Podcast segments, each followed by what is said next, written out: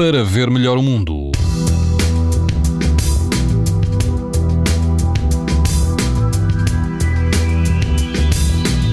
Todo o país vai apresentar amanhã risco alto e muito alto de exposição à radiação ultravioleta. Na Madeira vai manter-se o risco extremo. Se estiver no Algarve, na Praia do Vau, o risco de exposição aos raios UV será muito alto.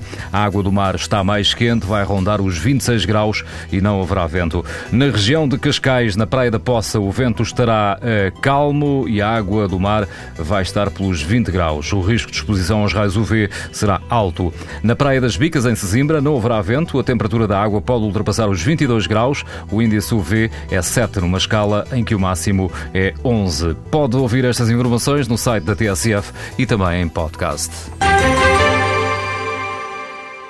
Para ver melhor o mundo, uma parceria Essilor-TSF. Sabia que é tão importante proteger os seus olhos como a sua pele? Não basta ter lentes para estar protegido. Lentes Essilor Proteção Total. Para uma visão saudável. Essilor. Para ver melhor o mundo.